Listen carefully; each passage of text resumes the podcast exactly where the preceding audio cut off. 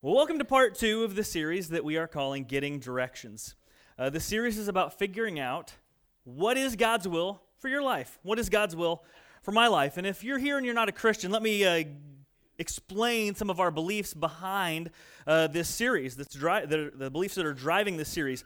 As Christians, we believe that God, the very same God that created the entirety of the universe, not only has a plan and a direction for the whole universe, but for our lives, that He is intimately aware of our lives, concerned about our lives. Uh, as human beings, and, and that God, who is bigger than the vastness of the universe, cares about little old me and little old you, how you live your life, the steps you take, and the character you have. And Last week, as we started this, rather than actually diving into what is God's will for your life or my life, we had to ask a bigger, more foundational question. And it was Are we actually willing to listen to God's will? Do we want God's will for our lives? Because there's going to be a lot of times where what you want and what God wants for you, those don't line up. And at, at those moments, those critical moments, that's when you've got to make a decision. Do I listen to Him or do I listen to me? And so before we can ever decide uh, what God's will is, or try to figure out what God's will is for our respective lives, we've got to submit to something that is very true. And we've got to say, I believe this is true even when I don't feel that it's true, and it's this. Whoa, what crazy there. God's will is greater than my will.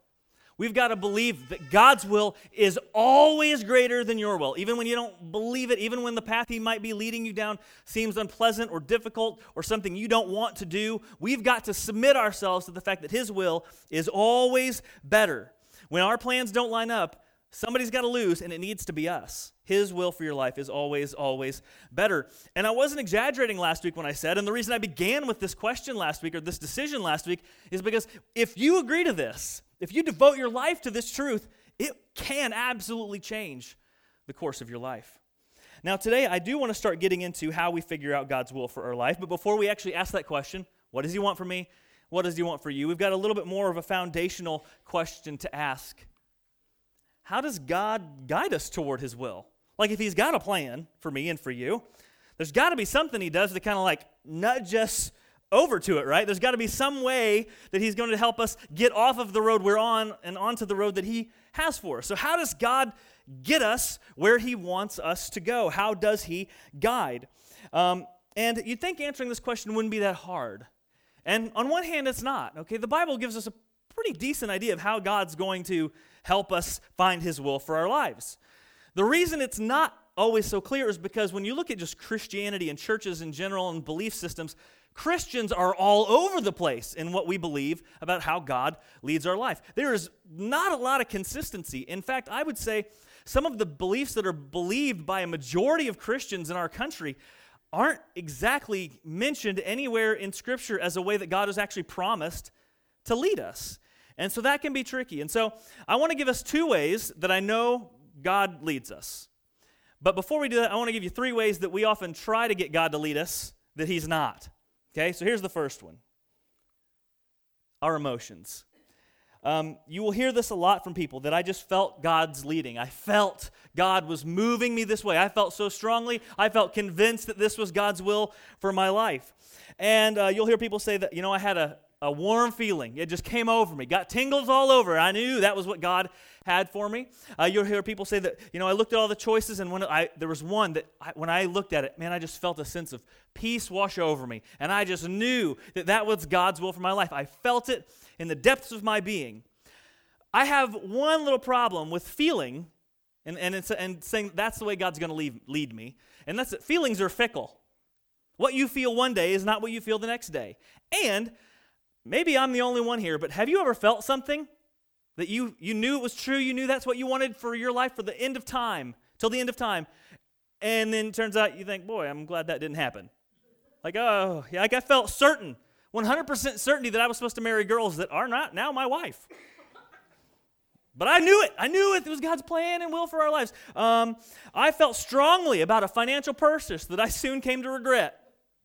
Um, I have felt absolutely determined that there was a road that God wanted me to go down, an open door that God had for me, only to have that door slammed in my face. And so my feelings are not always right. I have a lot of cravings and desires and, and wants that are not godly.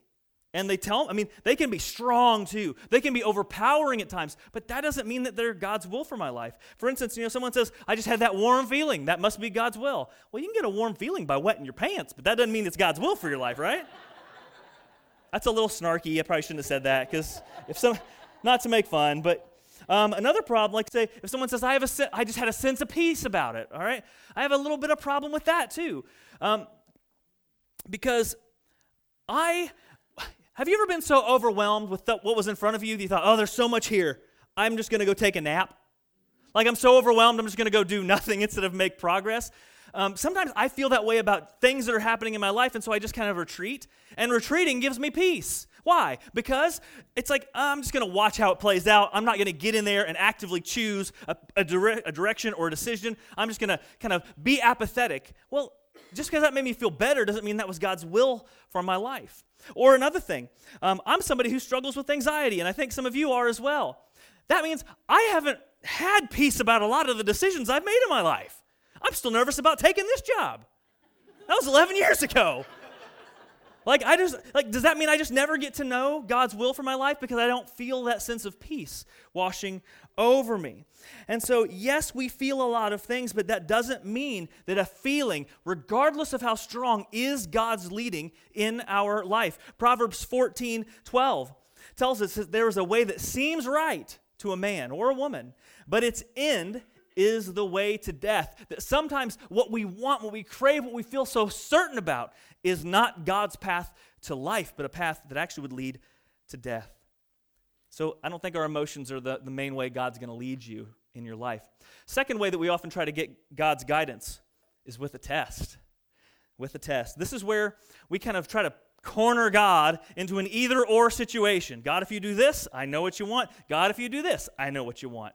Um, and I think a lot more of us in this room have done this and probably realize, but it can be something to the effect of praying a prayer like, God, I don't know if he's the man I'm supposed to marry, but um, if he is, I'm going to order a supreme pizza tonight, and I want you to have him ask for the olives off my pizza because I hate olives. And if he loves olives, that just means we're meant to be together, God. And so if, if he takes my olives, I'll just know that we're supposed to be together forever.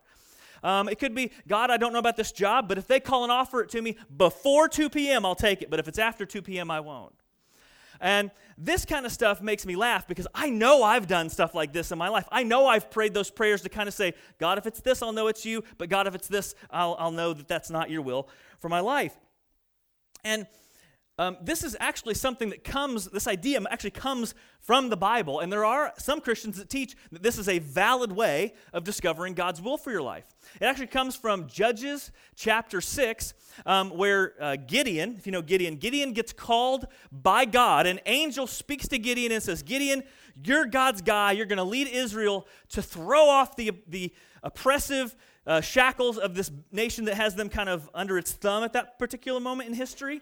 And so God says, Gideon, you're my guy. And then a little bit later in chapter 6 of Judges, um, Gideon looks for a little confirmation. He just wants a little affirmation that that is actually God's will. And so Gideon puts God to the test. And he takes a big old hunk of wool that was freshly shaved off a sheep and he throws it on the ground.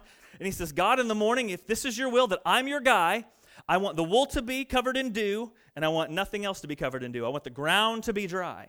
And the next morning, he wakes up, ground is dry, but he's able to wring the water out of the wool. And then he does it again.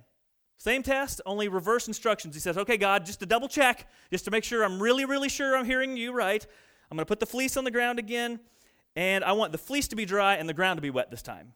And it was. And so some people will say you just need to lay a fleece before the Lord and that and you need to put him to the test in this kind of a way. They don't say put him put him to the test because scripture actually says in numerous places do not put the Lord your God to the test. So they say you just got to lay a fleece before the Lord. Um, but there's a couple reasons why this is not a good idea. Um, number one, Gideon already knew God's will. The angel already told him, "You're the guy." This was just him having a lack of faith to trust God and God, for whatever reason, being graciously accommodating to him. Number two, Gideon knew that he was pushing his luck. As Gideon's laying that fleece out a second time, this is what he prays. Gideon's chapter or Judges chapter 6 verse 39. Then Gideon said to God, "Let not your anger burn against me. Let me speak just once more. Please let me test just once more with the fleece. Please let it be dry on the or please Please let it be dry on the fleece only, and on the ground let there be dew. So he knows going into this that he's kind of tempting fate a little bit. God, please don't shock me with lightning. I know you've already given me two, two big, obvious signs that I'm the guy, but just in case, here I'm going to try it again. So Gideon knew he was testing his luck. And thirdly, when you look throughout the, the, the, the Bible, there's two ways to look at things. Well, it's probably more than two ways, but let me just give you two ways. There's, it's called prescriptive and descriptive. Is this passage describing something that happens, or is it prescribing to you the way that you need to act in your life? This is a describe. This is the, like one of the only places God does something like this. This is an exception to the way God moves, not the rule. And God never promises, if you put me to the test, I'm going to come through for you, I'm going to answer you. And so this is not how God ever promises to work as, as a rule for us. Maybe He will do that in your life. But the fact that Gideon had to pray, Dear Lord, please don't strike me down while I do this again, maybe it's not the best course of action. So, emotions, I don't think, are the number one way. I don't think putting God to a test is the number one way. And this next one, it's actually my favorite Bible roulette. This is my favorite because I know I've done this. This is where you, some people call it the Bible lottery, but this is where you got something going on in your life and you're like, I don't know what to do. I don't know what to do. God, I need a verse. But Absalom fled. That's not real helpful, God. Let's try it again.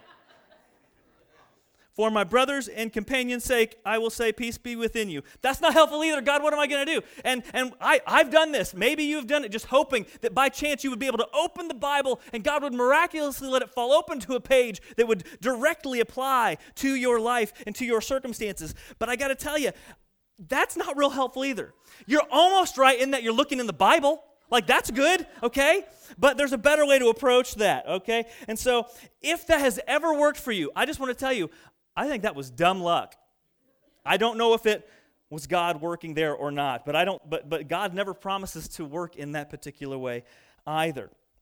And so often there's ways where we're looking for God's will, the, we're just looking in the wrong places. God just never said He was going to work through those avenues. And how we came up with some of those, I don't even know. Where we decided that feelings are going to be the way to guide your life, which is what our culture overwhelmingly says follow your heart, do what you think is right, you do you, whatever makes you happy, that kind of stuff.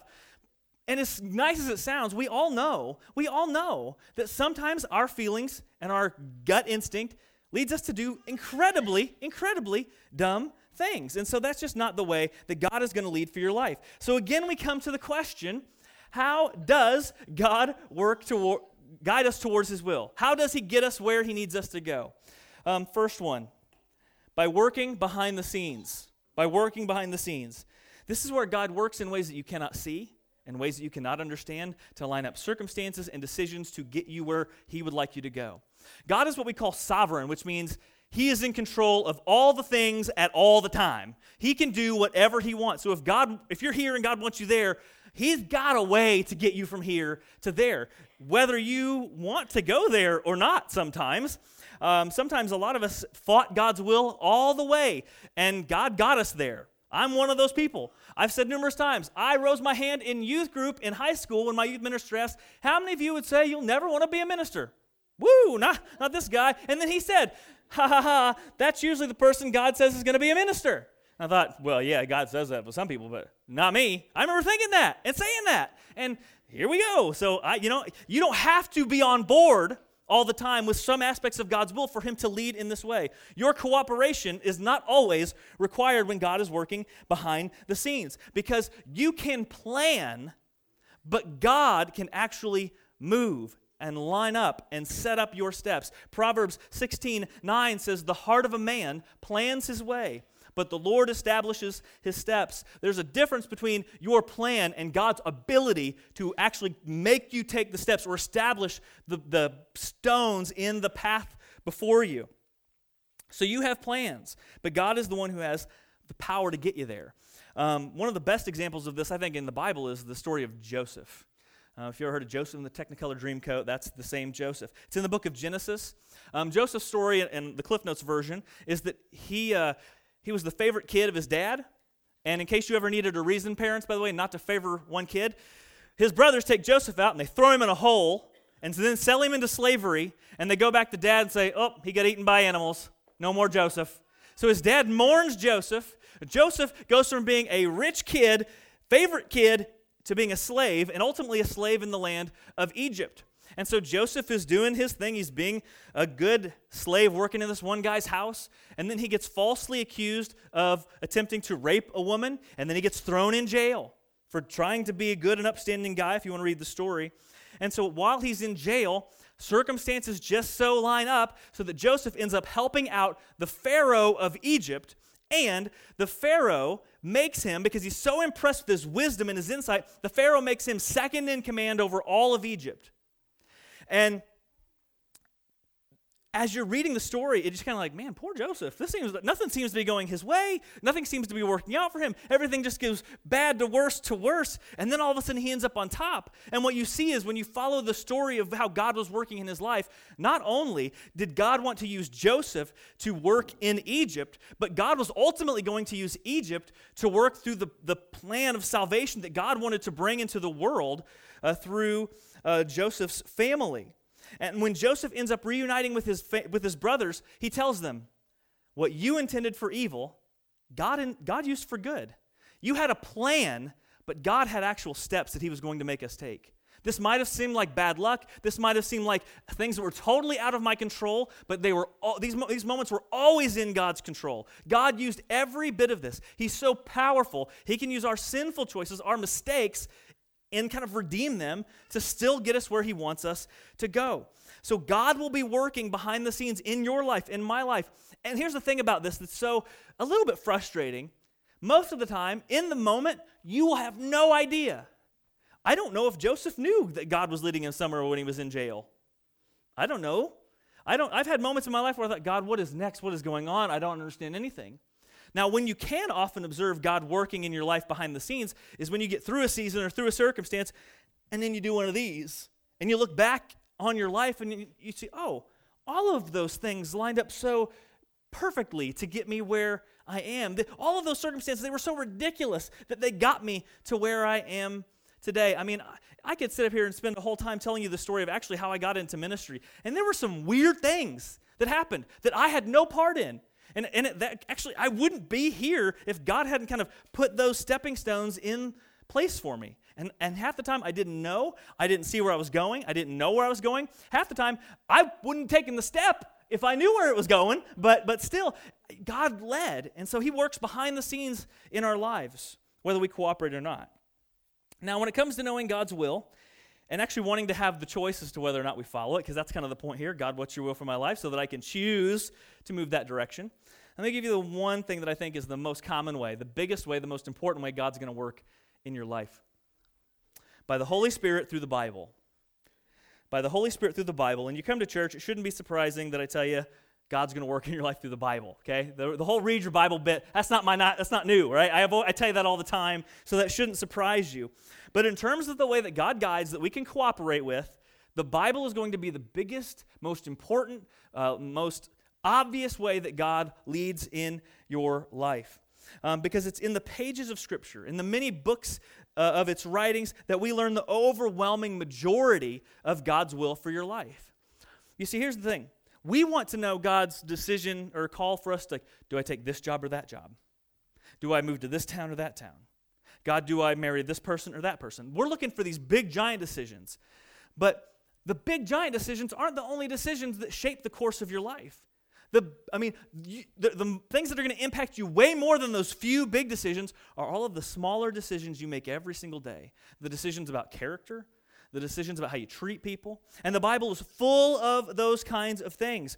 Um, the Bible shows us how to treat people, how to conduct business. It shows us how to be a good neighbor, how to handle money. It shows us how to think, how to shape our thoughts and not be have our brains kind of dwelling on things that aren't God's will. It shows us how to uh, how to talk, how we should share our faith, how we handle conflict with one another, um, how we uh, can should be a hard worker when it comes to having a job. The Bible says so much stuff about how you live your life every single day, and yet we sit here wondering what God's will is when maybe the, the real problem is not that God's not speaking to us, but that we're not listening.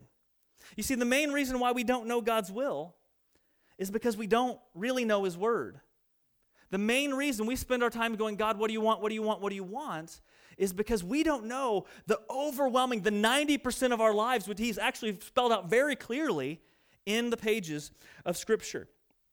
And the reason that the Bible actually has this kind of power is because the person who wrote the Bible was not the people who wrote the Bible. Let me say that it's not the the various different authors who wrote the books. Okay, the, they they maybe held the pen or dictated the the letter or the story to somebody who wrote it down on parchment centuries ago.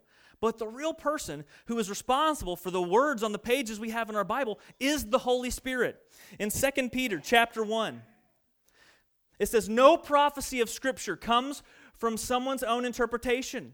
For no prophecy was ever produced by the will of man, but men spoke from God as they were carried along by the Holy Spirit. The words in the Bible were given to us by God Himself through the Holy Spirit. And like every other work of writing by human beings done throughout history, those words don't just land on a page and stay there. There is amazing power still in those words. The Holy Spirit didn't just get them written down and then leave them alone the Holy Spirit also uses those words to still have the power to shape us, convict us, and connect us to the heart of God. In Hebrews chapter 4, verse 12, says, For the word of God is living and active. You can't say that about any other piece of writing.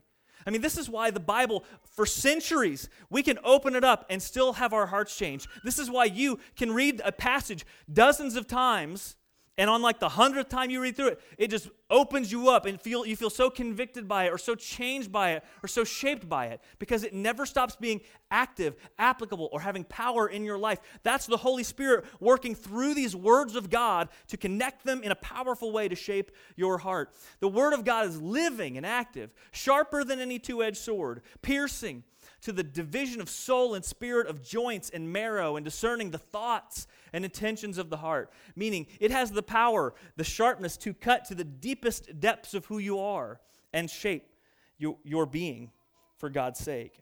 So, when it comes to the way that God guides us, that we can actually cooperate in, um, you're not going to learn more any other place than from the Bible.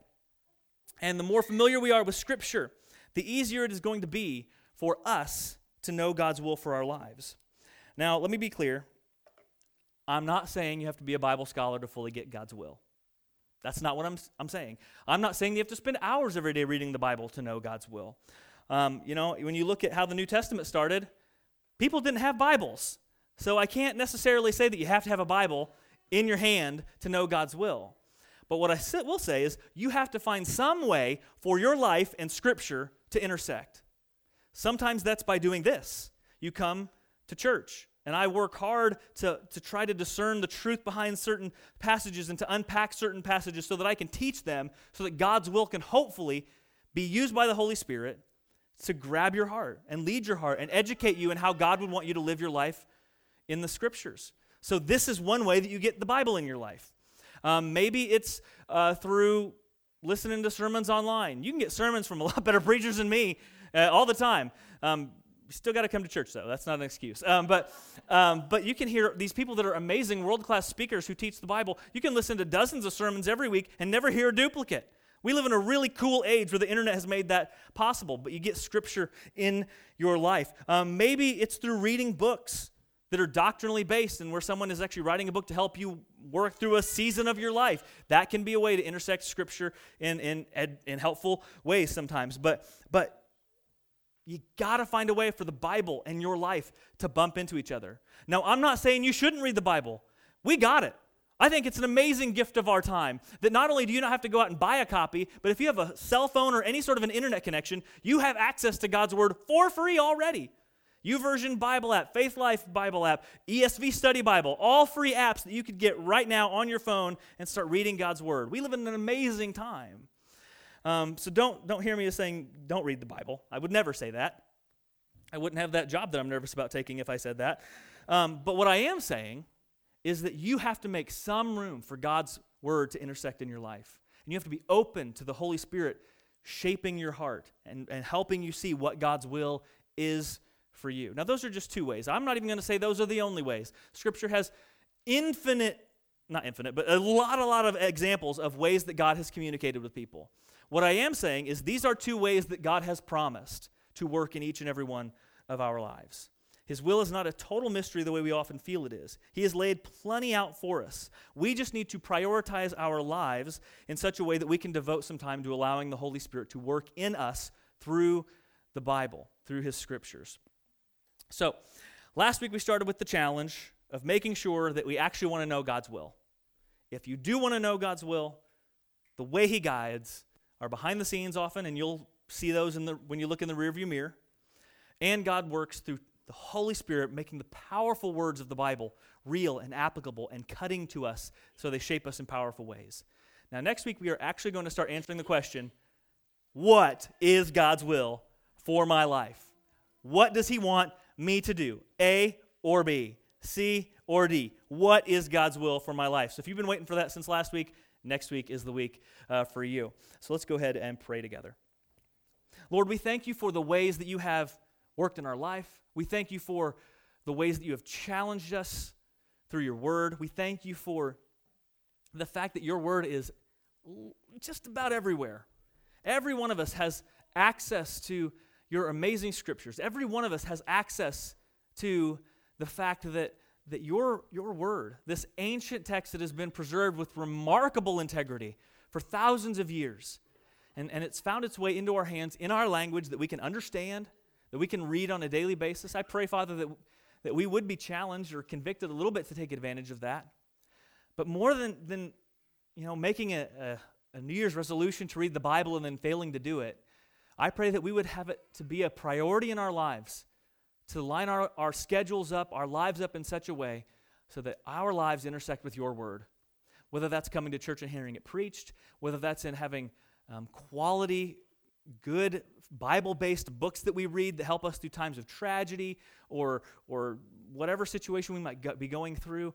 Uh, I pray that we would do that, whether it's you know putting in some headphones and listening to some sermons on a podcast app or from a, some church's website. I pray that we would just make room for you in our lives, room for the Holy Spirit to speak through your word.